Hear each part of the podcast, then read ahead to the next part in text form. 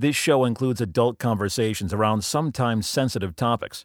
Check the show notes at cxmhpodcast.com for trigger warnings.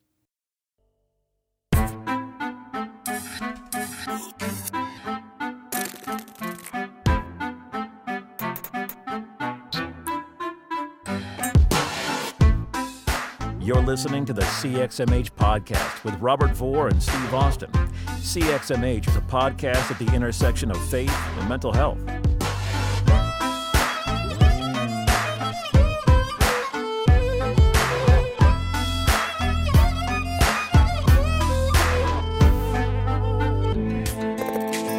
All right, welcome to the show this week. I am here, as always, joined by my co host. Uh, I tried to think of a funny name on the fly and I couldn't do it. well, I'm here either way. Oh, how funny. Uh, Steve Austin, everybody. This is see. Last time I had it, like I thought of it ahead of time when I made a funny name for you. So Sure, winged increment. Yeah, yeah.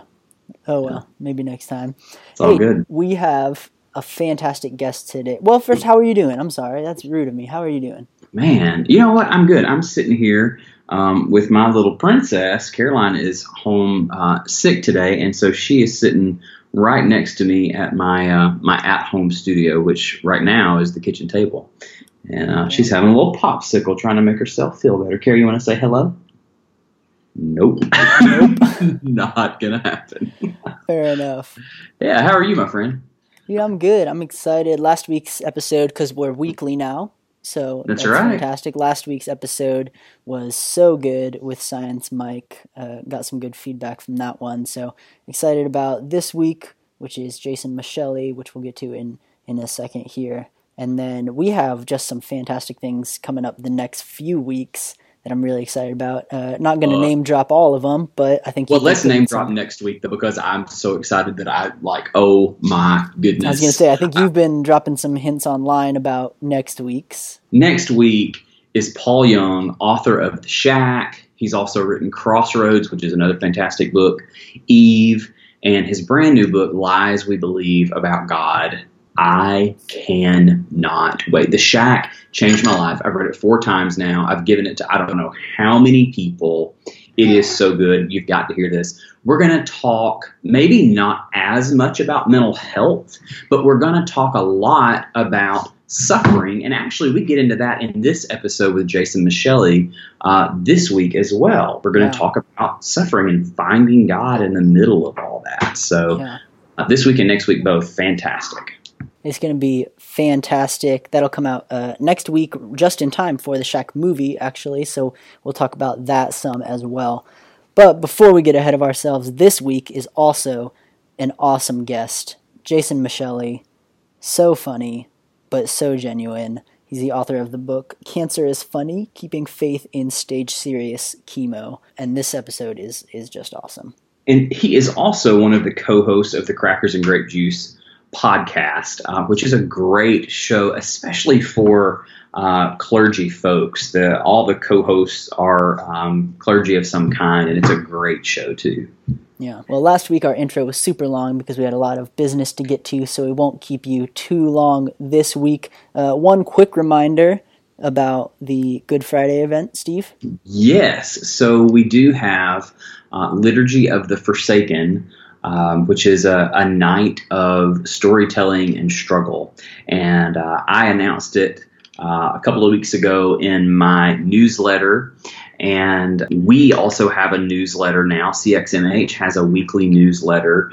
And so it, it will just include events, um, early bird announcements on things, some exclusive content. So you can definitely sign up for that. But the the liturgy event, the the Good Friday event, is just it's going to be so powerful. Uh, you'll be able to email laments, your confessions, whatever you want to call it, um, into the show, and then we'll have them play without any identifying information um, on air during that that liturgy that we're going to have, uh, which includes our good friend Liz Edmond. So there's a survey online right now on the Facebook page and, and pretty much anywhere that you find CXMH Uh, there's a survey where um, we're just trying to get your feedback and make sure this is something that people want to participate in. So if you would go to that survey and click either yes, I will participate, or maybe next time, uh, we would really appreciate it. That's yeah. it. We'll put links to the survey and to the newsletter sign up in the show notes for this episode, so you can just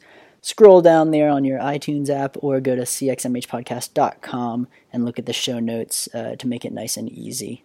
Awesome. So we'll uh, we'll let you get right into the episode here. Enjoy our episode with Jason Micheli.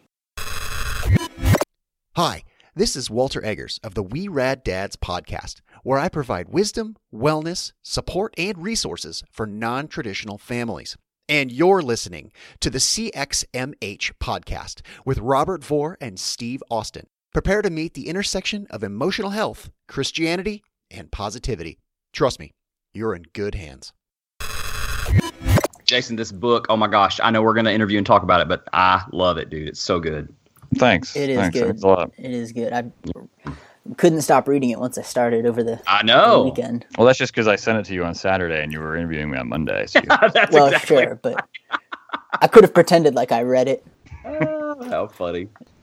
All right, I'm here as always with Steve Austin, my co-host. Steve, how are you doing this week? I'm good, buddy. How about you? I'm good. I'm good. I'm excited about this interview. Loved this book.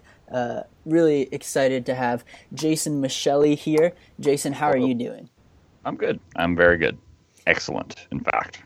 Good. Excellent. Back. That's awesome. Good, Jason. You studied theology at UVA, and you're an ordained elder in the United Methodist Church, correct? I am. Yes. Perfect. Uh, tell us a little bit more about yourself, if if you would. oh gosh. Uh, that's a And start with the importance of sprinkling instead of dunking. Uh, yeah. So, what's important about me? I, uh, I I'm, I'm a Methodist pastor. I came to the faith as a teenager. Um, had a conversionary experience. Uh, right before I went to college, when I was at UVA, I kind of matched my spiritual experience with kind of an intellectual fascination with Christian theology. Um, and so I went on to seminary, not because I wanted to be a minister, but just because I wanted to keep uh, thinking and writing and reading about uh, theology. And I, you know, I was required to work in a church, and uh, eventually, after I stopped feeling quite as ridiculous, I uh, just realized that you know I was bearing some fruit in it. Um, so that's who I am. I married my high school sweetheart. We have two boys, uh, Gabriel and Alexander, uh, and uh, we live just outside DC. Perfect. And right before we started this, we heard a little bit uh, parenting by Steve. How would you uh, critique his parenting skills there? Whatever. what a jerk. I'm just kidding. I don't have kids yet, so uh, I get to make fun of Oh, parenting wow. there. Hey, I lay down the law with my dog. I'll have you know. he is- It's an adventure. It is the greatest joy and the hardest work you'll ever do. Yes, Oh. Fair yes, enough. I concur. Mm-hmm. Jason is also the author of the the new book "Cancer is Funny: Keeping Faith in Stage Serious Chemo," and this episode will be a little bit different than what we normally do. Uh, it's not necessarily exactly focused on mental health, but let me tell you, when I was reading this book, there was so many things that I thought, man, this is applicable. This is relevant to a lot of what we talk about, and I just loved it. I thought it was hilarious and touching, and just on point with a lot of things. It is a book that absolutely anybody, everybody should read, and anybody will get something out of. I mean, I, dude, I laughed so much at so much of the inappropriate humor and appreciated it so much, and then I wept my eyes out in parts. The just the from the dad side of reading this book and thinking about Mm. walking through this journey that you walk through as a dad and your kids. I mean, yes as a husband too but my gosh the the fear that had to grip you at times it, lord have mercy i cried my eyes out No, uh, you're making me book. cry a little bit now. Yeah. no dude it's it's fantastic it, it really I'm, I'm serious you listeners need to go pick this book up it's so good Jason, will you give us just a, a short summary of what you walked through uh, throughout the book, the things it, it talks about, uh, before we get into some specifics, just so listeners know what, what we're talking about? Yeah, sure. Um, so about two years ago, um, I started having uh, kind of recurring, uh, kind of terrible abdominal pains um, that I initially just chalked up to you know bad diet or ulcers or you know maybe a, a bug that I got in Latin America on a mission trip. Um, but they, and I would go to the doctor and they wouldn't find anything, and then it would go away for a while, and I would ignore it, and blah blah blah. So uh, two advents ago, I um, just eventually just went to a GI doctor, and uh, he noticed that I had some, you know, lumps on the back of my head and things like that. He ordered a CAT scan. Um, told me I'd hear from him in a week or so, and um, I, I, heard from him that night, and he gives me the call, you know, and asks if I'm sitting down.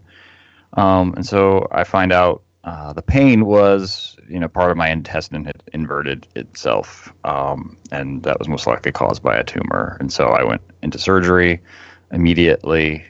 Um, I wake up to discover that you know the tumor they've removed is about 10 by 10 inches long and wide, uh-huh. um, and that they're waiting for the results of the biopsy, but it most likely fell into one of these five really rare lymphomas. Um, and so the book kind of charts my um, my coming to uh, awareness of this, and then going through the intense chemo um, that I went through for about a year. Um, and so that so it's yeah so it charts my uh, kind of existential and theological uh, and personal experience going through that. Um, and it does so kind of in a funny way because there's lots of absurd things uh, about about being sick and being ill um, that strike you, but but also that's just kind of my narrative frame on on the world in general. Um, and it's the hard thing about having the word funny in the title is it like I, I don't want people to think I'm funny all the time because I just it just occurred to me that none of that was funny. So but the book is hilarious. I will tell you, I was nervous when I pick up a book and funny is in the title. I'm like, God, I really hope this dude is funny because wow, you know, it's just sort of implied that this is going to be funny. And it, my word, it's, it, it reminds me, and I hope this is a compliment. It would be a compliment for me, but it re, it has the feel of Anne Lamott, who's one of my mm. absolute favorites at handling yeah. something that is so hard and so tragic, but with so much humor. I mean, I, I was blown away at how you handled that story. Yeah. Yeah. And it's, I mean, so, I mean, you guys, if you read the book, you know, but I mean, when I, so I, I was diagnosed with mantle cell lymphoma, which is, is like incredibly rare uh, lymphoma that usually only affects really old men. Um, and so when I first became sick, you know, I was just I was in the pulpit one Sunday, and then the next day I was gone, um, and the church didn't see me again for several months. Um, but when I did run into people, I was made aware of how much unresolved grief they had from you know cancer or some other kind of disease affecting someone in their family or themselves. And so I kind of made the decision at the beginning that I was going to I was going to write about this um, as openly and as honestly and as rawly as, as I could as a way of, of helping other people think about um, how to do it as a Christian. You yeah. succeeded. Yeah, and I think that's what I enjoyed most about the book and, and was most surprising, I think, is because you don't take away any of the emotional weight of it. You're not making light of what is obviously a very serious illness and, and that many people have had experience with in their family or whatever, but also infusing it with humor because there there is so much that you found humor in, but you don't you you walk that balance really really well, which I thought was was really well done. Yeah, and, and the the underside of the humor for me too is, and I, I kind of leave it understated, but you know there there are times when I think something like tragedy or just kind of intense suffering uh, and loneliness, you know, it it calls God into question in the sense that you know the jokes on Christians for believing. Um, and so that's kind of so cancer's funny, haha, but it's also like, oh my gosh, we people who believe in a good God look ridiculous, and the joke's on us. Yeah. You know, and then from a just from a, a guy who's been in ministry for several years myself, it's so good to see, a, uh, you know, clergy being as my gosh as transparent uh, as you are on so many different levels and not being um, what you would call officious and tight sphinctered. You know, it was Yeah. my word. You really did read it. dude, I did read it. Yeah, we it's both we both have a, a page full of notes that we made independently of each other, uh, things to talk about. I mean, that is on the first page, so I don't know if you get credit for that. but- yeah, I, I think there's this. I don't know why, but I mean, we all believe that Jesus was fully human, and we we have this unspoken belief that those of us who believe in Jesus should appear to be less than fully human most of the time, um, especially clergy. And I and I don't think that's very helpful in general, but I knew it wasn't helpful for me. Uh, when I got sick, I got a lot of casseroles, but I also got a lot of cancer books, and all you know, a lot of them were just filled with sentimentality and, and cliches that were not at all helpful to me. Um, and and and like, if I wasn't a pastor, I could see what profound damage they could do. Yeah, and you you wrote a bit about the cliches about fear. You listed some of them, as well as a, a part that I put a star next to, where you talked about faith as kind of this cheap optimism versus faith as, as hope, and that difference. Can you talk a little bit about that? I don't know where I wrote about that, but um, I, I mean, I, I do remember writing about how we believe in a God who works by resurrection, and, and you know, the opposite of resurrection is is predictability, um, and so you know, our faith is no guarantee that things are going to work out for us, and and often I think too, what faith does is afflict you with just the right kind of nightmares. You know, that faith like my cancer threw me into this community of people, many of whom were children who were, were suffering terrible diagnoses and, and had no hope. And my faith wasn't, you know, a comfort in those situations. It, it just made me mindful of how much suffering there is in the world and how much this world is just a shadow of what God intends for creation. So I don't know if that's what you're going for with faith and fear, but Yeah, that's that, that is what I was going for there. You talked about kind of just a, an optimism of, in some of those cancer books and things where it was, you know, my faith makes me think, oh, this will all be fine, or or things like that. As well as, I almost laughed out loud at uh, there was an orderly named Nathaniel who, uh, when he learned you were a pastor, he assumed that because you had the Holy Spirit that you wouldn't feel any pain. yeah. yeah. God bless those Christians from Ethiopia.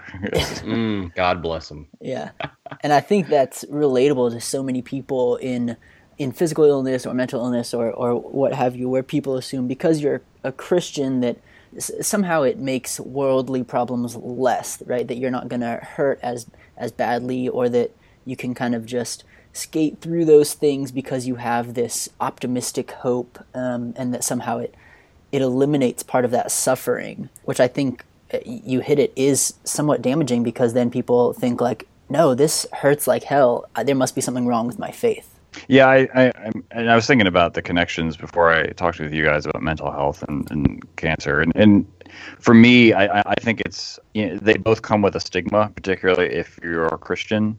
You know, that, that there is the expectation that you're not going to call bullshit on other people's platitudes and cliches. Yeah. um, Yes. that the platitudes and cliches they want to hand you um, are going to fit you, and there, there's the, the, the expectation that you know faithfulness equals cheeriness, Mm, and so you're not going to dump your your shit on other people. yeah, Um, that there are days with cancer. I'm assuming, as with mental health, that you can't just choose joy. Yeah, exactly. Mhm. Um, and and that, uh, it, which is, I, I don't say it exactly in the book, but you know, like we believe that God took flesh and lived among us, and that when God did that, we responded by killing him. And so, woven into our confession of faith is like the very worst thing we could possibly do.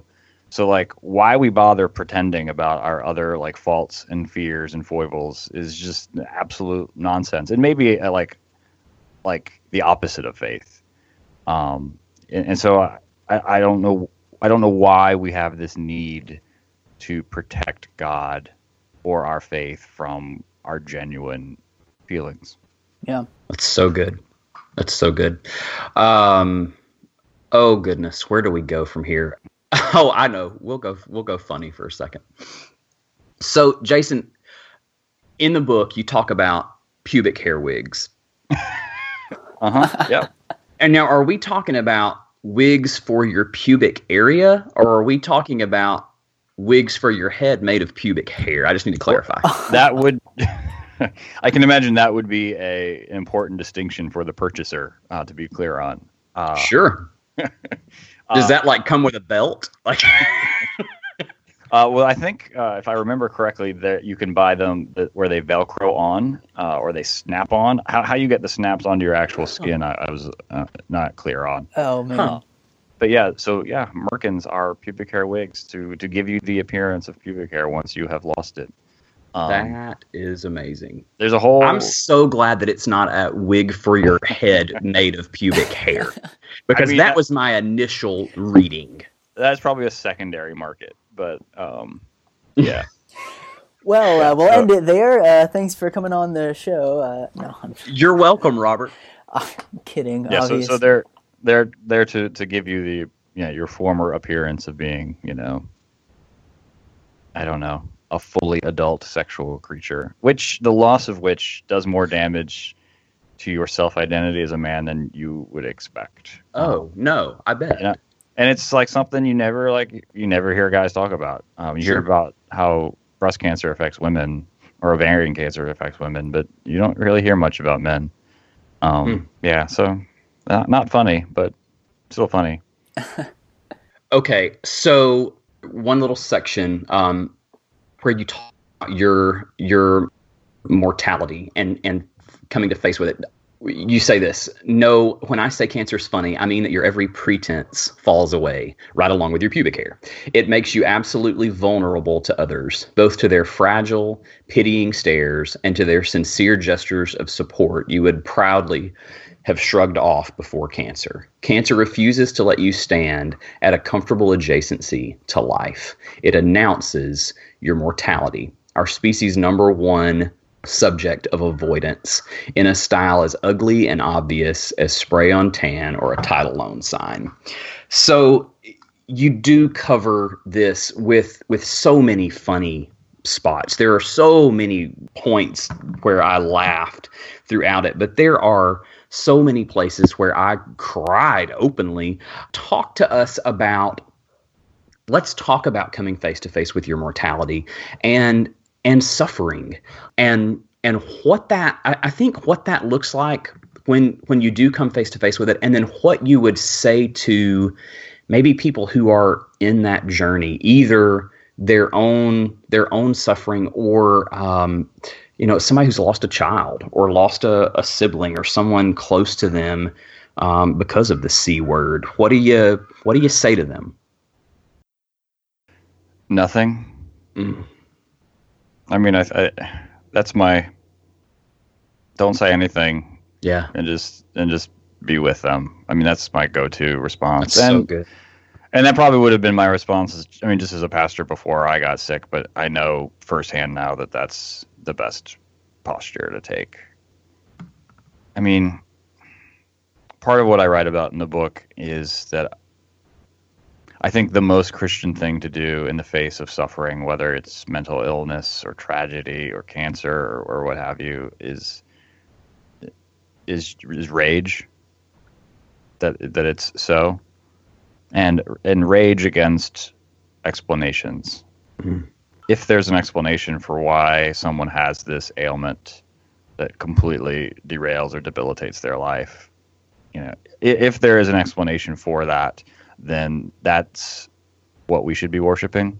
And the God that we do worship is not worthy of our worship. Um, Man, that's so good. I mean, so I, I really think, you know, everyone gives shit to Job's friends about saying the wrong things. Um, and I do in the book too, but they show up and they sit with him. And that's more than what a lot of people in our culture are willing to do uh, because yeah. of our fear of mortality. And so I, I think, I mean, the first thing you say is nothing, or, you know, I'm here, or I love you, or I don't know what to say.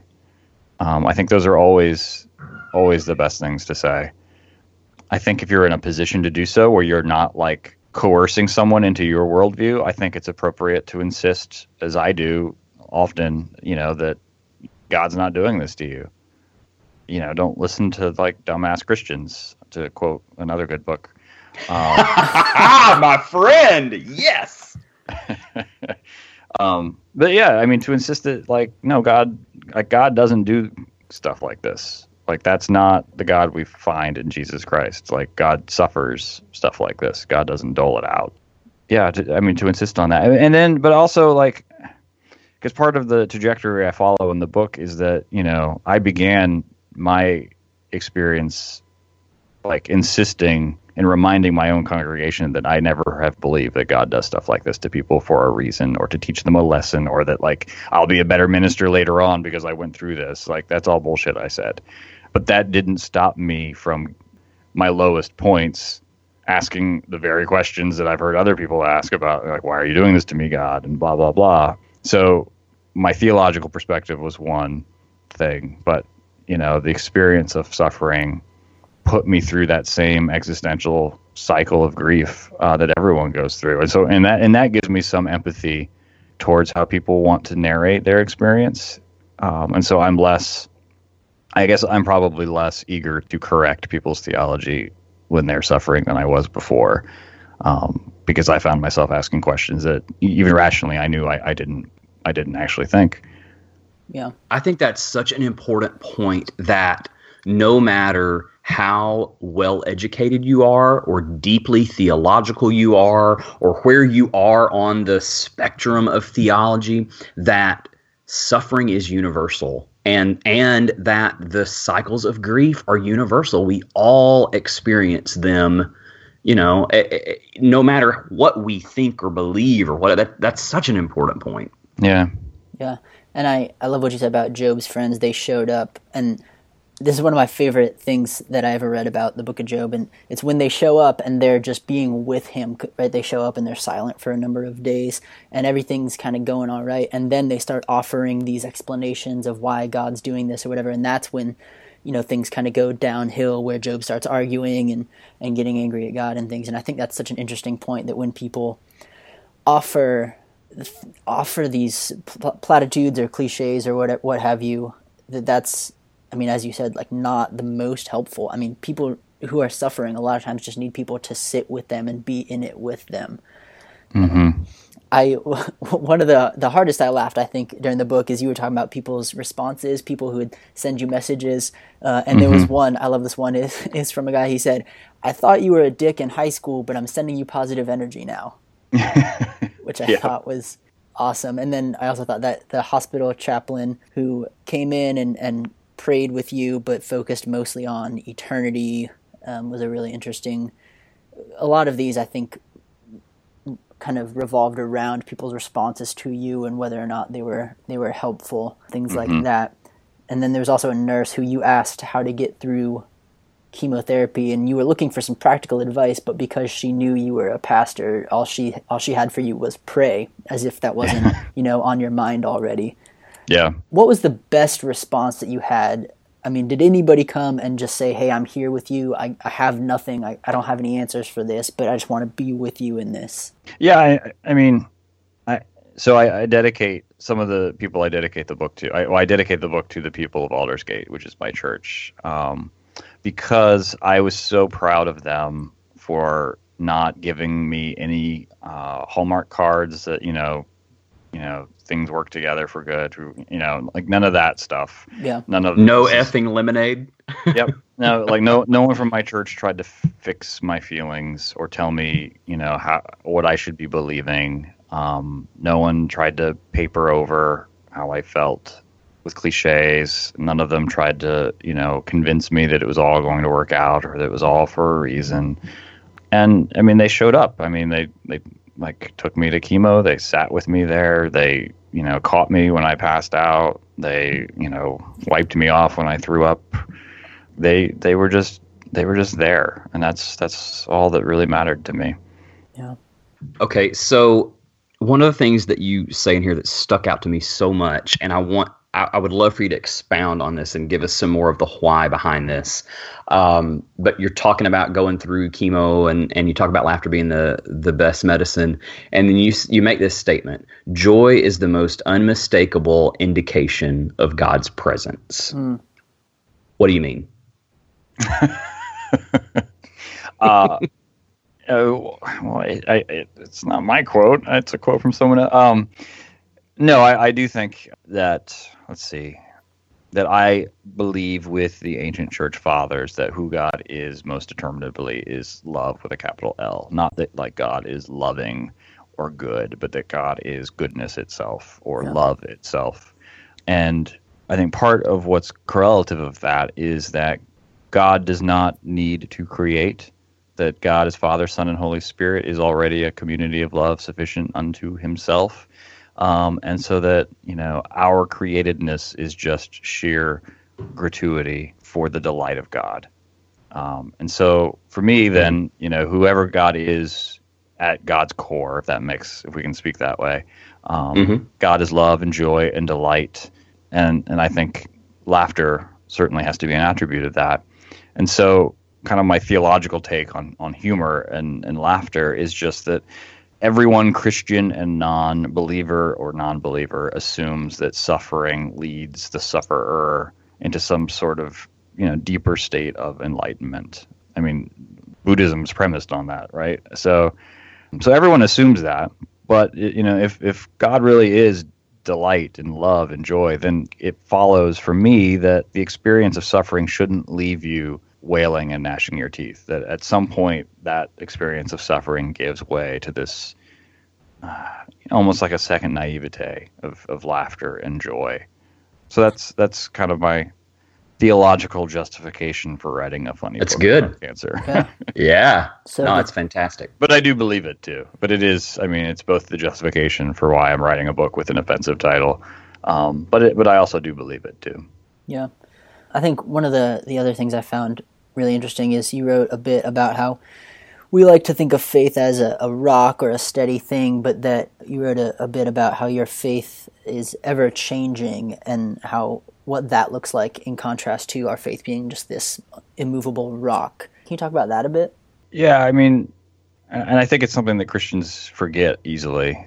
That Christianity is not a collection of ideas uh, or propositions or thoughts. That it's living into our baptism, which is itself a, an entrance into this person that we call Jesus Christ. And so it's even apart from us believing in the incarnation, our faith is incarnational. And so it's always going to be changing because the contours of our life are going to be changing. And that means, uh, you know, in one situation of your life, you can read, you know, the story of Jesus saying, you know, which is easier to forgive or to, to be healed you know, and, and, so like in one situation of life, I'll preach that and talk about forgiveness of sins. But then as soon as I find out like I may very well die soon, it's the healing that seems a lot more compelling to me. It's yeah, I mean faith faith can never be changing because you're like journeying with Jesus. So good. Uh, one of my friends, um, Stephanie Gates, talks about faith being like a moving river and she says you know a lot of times she says i find myself like standing at the at the river's edge and i'm just sort of watching it go by and i think okay maybe I, i'm i'll journey out and just put my big toe in today you know? And there's other days that i find myself standing right smack in the middle but that it's it's ever flowing it's ever evolving. I'm always learning something new and my perspective is always changing. And i think that's like there's there's so much permission there in what you said to to be real and to to not have to have all these black and white answers to a lot of, of really gray questions um, or to just not know the answer at all but to i don't know I, I think that's it's so great to hear that from a pastor to say you know that things are going to change based on your circumstances. Your views may be different today than they are in five years. And i hope so. Yeah i, I think I mean, I mean, for me, it's just uh, there's no need to protect a God who responds to Good Friday with Easter. I mean, there's just, there's just no need to take ourselves so seriously. There's no need to protect God. There's no need to protect our our our faith. I mean, it's. I mean, I. I mean, for me, like, it's. I guess I'm Barthian enough that I, I don't believe in faith as a journey. It's more like it's God's journey towards us. And for me, mm. I'm you know dispositionally, I'm still a person who would never choose to be a Christian. I just feel pursued by God uh, for good and ill, um, mm. and, and and in the movement of that pursuit, your landscape changes, and so faith is is always changing too. Yeah. Jason Micheli, the theologian, ladies and gentlemen. That's good stuff, dude. That's really good. Wow. That's a, there's a lot to think about there. My goodness. Okay, so another portion that I love is it's sort of in this same vein. You're talking about you as a person and you at a soul level, and and you say I act like everything's all right when it's not.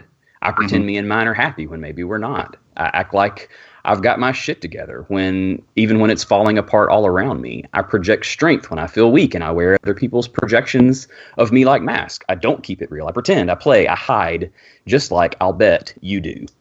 What is it like being that guy and being the pastor of a church? It's, you know, I don't spell it out in the book, but what's interesting is that that was that whole first section of going to the dermatologist story. Uh, that was my last, it was actually a sermon. It was my last sermon I preached before I got sick. And so, in some measures, you know, my experience with cancer two weeks after preaching that sermon was tearing away the facade that I was critiquing in that sermon. But to answer your question, I, I think um, I people don't understand it, but I, I often like to say that I am most authentically myself in the pulpit, and so I think I guess I take the burden of my ordination seriously enough that even though it goes against my nature, I try to be as honest and truthful as possible in, in preaching and so I think I'm I'm someone who you know hides and pretends and puts up pretenses and just like everyone else does. But were it not for my submission to a community that holds me accountable to my baptism, I, I would be so much worse. How do we get other pastors to get there? to be their most authentic self in the pulpit. How does that even happen and how can we bottle it and prescribe it? I I think it's. I mean, for me, it's twofold. So I, I, I really do. I mean, I think you have to. I mean, you have to believe this shit enough to know that it's worth people writing complaint letters to the bishop about you, which happens on a weekly basis for me. Nice, um, congratulations. Yeah, I, I, have a permanent record. I've been told. Um, Very cool. So I, I, think. I mean, you, you have to. I think you have to be compelled enough by your sense of calling to make it to realize that it's worth it um, and worth it in a sense that you're not just like being exhibitionist for the sake of being exhibitionist. So I so I think on the one hand that's true, and then you know I've been blessed, a word I seldom use. The other pastor here uh, at my church is the pastor who first brought me into the faith when I was a teenager, um, and so he he provides the cover for me to be able to do what I think is most appropriate. That's um, fantastic. Yeah, in his own and I mean, his own brother had mental health and addiction issues, and ultimately died um, homeless, you know, out in the woods in Florida somewhere, about 20 years ago or so. And so his name is Dennis, and so Dennis doesn't he doesn't take off the mask in the same way that I do, but he's but he still does it and insists, you know, that that's part of what being fully alive and fully Christian entails. Oh, fantastic! Absolutely. You also wrote a bit about how hard it was for you to pray, uh, both before you got sick and then while you were sick. As someone who also is not, I wouldn't say praying is in like my top 10 skill set. I loved that part related to it. And I think you offered a really interesting take on the process of praying.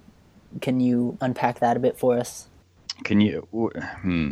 Uh, what do you want me to say exactly? Uh, well, that would be a weird interview.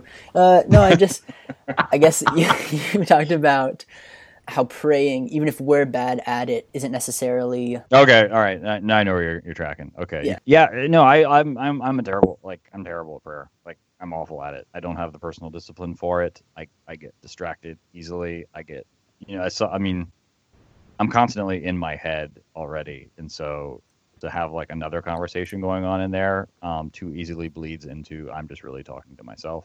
And I, you know, I'm post liberal enough to be suspicious of how easily prayer can really just be a way of baptizing our own conscience and wants and desires. Wow. And and a language by which we create God in our own image. And so um and, I, and I'm aware that I use that as a theological justification against something I'm not very good at. Yeah, so I'm I'm I'm terrible at it, but I found it even more difficult uh, when I was sick, just because you know at times during chemo, your like your brain just feels like cottony, so it's it's hard to get any kind of articulate thoughts going, and and just like the distraction of being sick and in pain, it just made it really hard for me to pray. And so like on the one hand, I relied on the prayers of other people who told me they were praying for me, but you know I took solace in uh, what Paul talks about in Romans eight, which is one of my favorite texts. That whenever we do pray, you know, so Paul says none of us know how to pray, uh, and then Paul reassures us that whenever we do pray, it's the Spirit praying through us. And really, like that's the only way that little people like us could ever bridge the gap from creator to creature is by the creator allowing us to do so, right? So, Yeah. I mean, there's there's a lot of freedom and grace in knowing that whatever we're praying, in some measure, it's the Spirit praying through us. Which leads, you know, also to the perspective that like there's no such thing as a bad prayer, and that like even you know Joel Osteen telling you to pray for a parking space is in some ways okay. I, I don't know how I feel about that. Oh, I'm so glad I have permission for that. but I just, I mean, you kind of get painted into that corner with that perspective. But, um, but yeah, I mean, it's and even I'm like, I think there's the expectation that I'm a better prayer than I was before uh, because of my experience, and and I don't know that that's true. I'm good at praying in worship, um, and I don't script the prayers out or anything like that. And so there there is something I think about the expectation of the community waiting on me to pray makes me that I'm only able to do it well in a s like where I'm I, I need to meet the expectations of other believers. If that makes sense.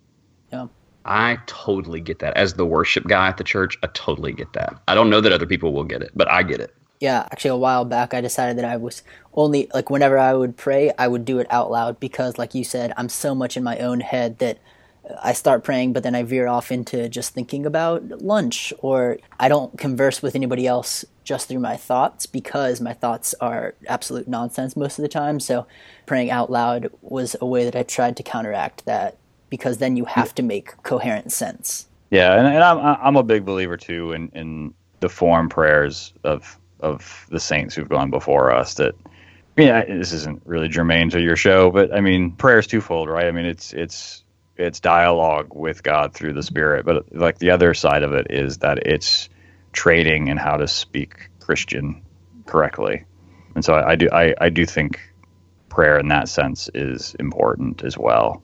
That it's it's forming our language properly. Yeah. Okay, so uh, changing gears here. Uh, Yeah, that wasn't funny at all. Sorry. That's okay. We're about to get there. The section on being handed a sack of shit. Jason. Oh my. The just the fact that this happened, that this scenario actually happened to a human being that I know. what in the world, dude? I, oh my gosh. Can we get because I- I did man, it's my like skeptical side. Co- Did this happen? um, it did happen. Yes, the chronology's a little. Um, that whole like first section, uh, um, the chronology's streamlined a little bit to make Sure. it more clear Well, to the yeah. reader. Yeah. Um, so yeah, I mean, so it's all true. The, the ordering of it isn't quite as um, Yeah, well. smooth as I have in the book.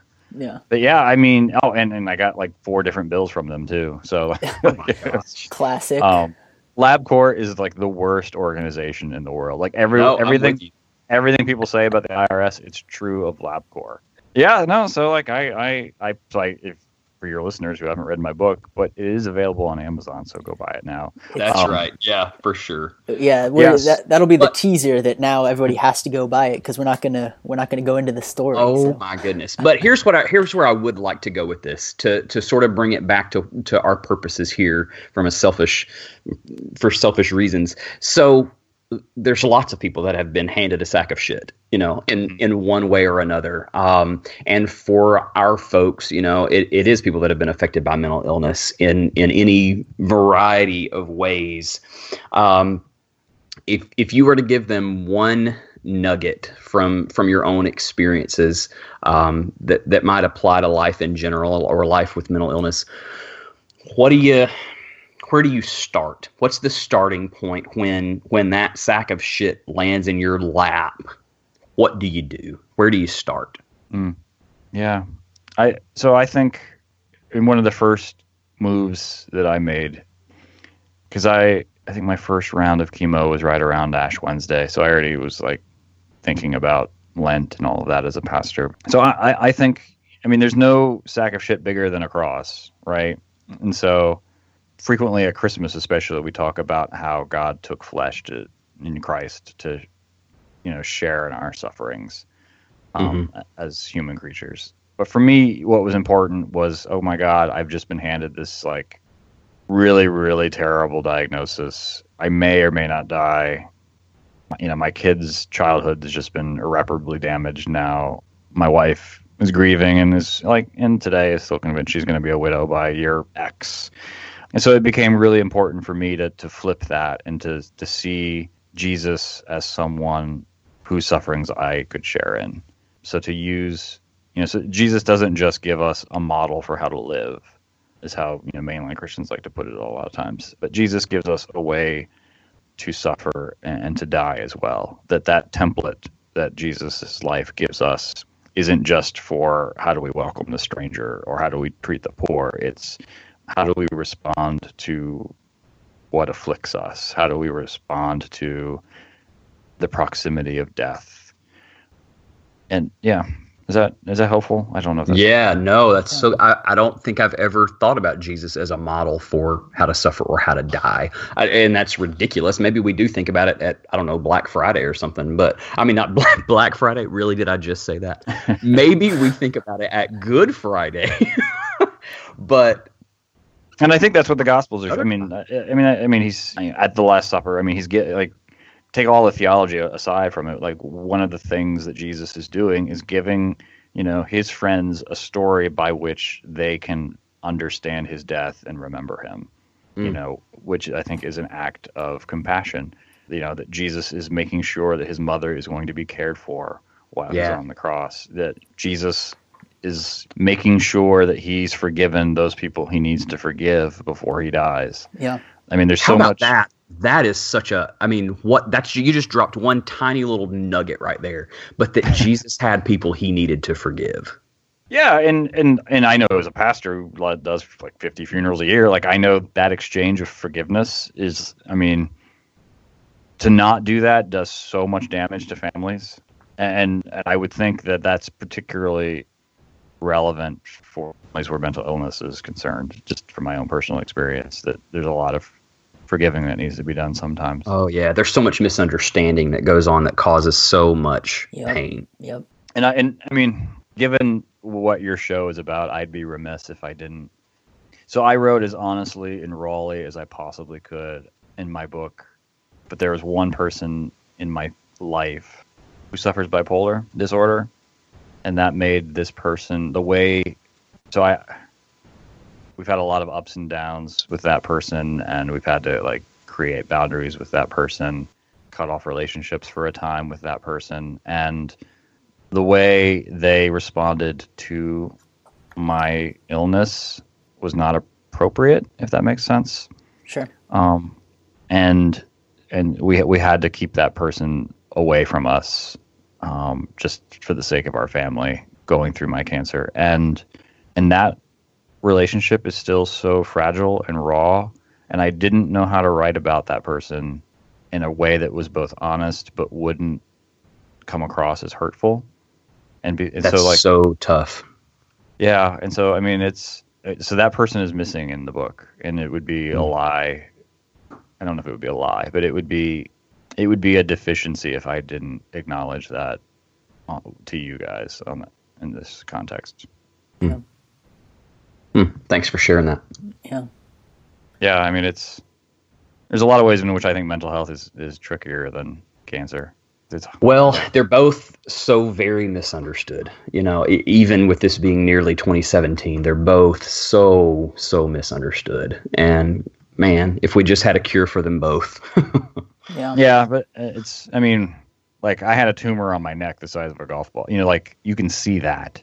You know, so, like mental illness is, is something you, you can't always see unless you have eyes for it. And I think it makes it harder for families often. Sure. Yeah. Well, before we go, I wanted to ask, and it's it's in there actually as a thing that so many people asked you that maybe you didn't appreciate, but I, I feel like I should. How did this journey impact your faith? Um, or you can tell me that's a dumb question and and just leave. Okay, bye. no, um, yeah. See, this is the problem when you write a book. People think like uh, they just assume you have a ready-made answer that sounds enlightened. But I, I think for me, so the book is done, but this is like something that I still live with. So I just had a another scan a couple days ago, and I'm waiting for the results. And I do chemo every month, and um, so it's still something that we live with, and it's something my wife in particular lives with more than I do. I think, or just the burden of it. But um, I think what I took away from it most, um, or what's impacted me the most, is on the one hand, I, I I really do believe that the language of Christianity can lift the luggage in a way that no other language can do. That I, I believe this faith in Christ can get you through the crucible of suffering in a way that I, I think, you know, just our secular language is impoverished of. Um, so I, so I really, I'm, I don't know if I'm a, like a stronger believer, but I'm a stronger believer that the language of our faith can serve you well if you use it in these kinds of contexts. And then on the other hand, like I, I've, like I, I mentioned before, but I was blown away by the faithfulness of my congregation. And so, one of the things I say in the book is that you know Christians don't have an exclamation for suffering; that we have a community of care. Um, and so, I have greater faith in that than I did before. Yeah, I think that's incredible. That that's such a hard time, and I um, think would be such a, a fearful time in in so many ways. That that can further reinforce your faith in in Christ, but also in the church. That that the church, eh, as many things as we want to talk about, you know, bad about the church, that the Church of Jesus Christ is still the hope of the world. That yeah. says a lot. Yeah, I, I mean, I mentioned in the book. I mean, the world is filled with people who ask you how you're doing, but don't really want to hear the answer. And for all of its faults and all the gossipiness and like all the time we waste talking about absolutely nothing in church, more times than not, like people in church either really do want to know the answer or like they at least know that like they're expected to want to know the answer. Um, and I think that's, I mean, that's a unique. I mean, uh, Thomas Lynch, the poet, you know, he talks about how Christians are the people who show up, um, and the people in my church showed up for me, um, and I that's that's an uh, an epiphany and, and a, a faith that I, I didn't have before. That's so good. Well, hey, we want to thank you for being on and talking to us today. Sure. If you want to connect with Jason, you can find him on Twitter at Jason Micheli or at tamedcynic.org. Uh, he's also one of the hosts of the podcast Crackers and Grape Juice, which is a great listen. You can go find that on iTunes or wherever you listen to podcasts. Steve Austin, you can connect with him on social media at I am Steve Austin or gracesmessy.com. Uh, I'm Robert Vore. You can find me at Robert Vore or robert-vore.com. Thank you guys both, especially Jason. Thanks for coming on. Jason, thank you so much, man. This was just a blast. Thank you guys. Thank you very much. Okay, go pick up Cancer is Funny on Amazon or wherever books are sold. You won't regret Makes it. Makes a great gift too. Yeah, yeah. And I make like I make like nothing on this book, so it's really just me believing in the story. well, it is go. fantastic. I I am I am a huge critic uh, as a writer myself, and man, this it, this book is fantastic. It is worth every penny. It's true. You'll laugh, you'll cry. That's the stereotypical thing, right? You, but you will. You'll laugh. But you'll you cry, really will. You will yep. learn. It'll be great. And Steve and I actually make literally nothing off this recommendation, so we're not lying. I'll, I'll have to re-examine that for you. All right. Thanks for listening to the CXMH podcast. Want to score some major brownie points? Leave us five stars and an honest review on iTunes. Follow us on social media at CXMH Podcast and email us with questions, comments, and interview requests at cxmhpodcast at gmail.com.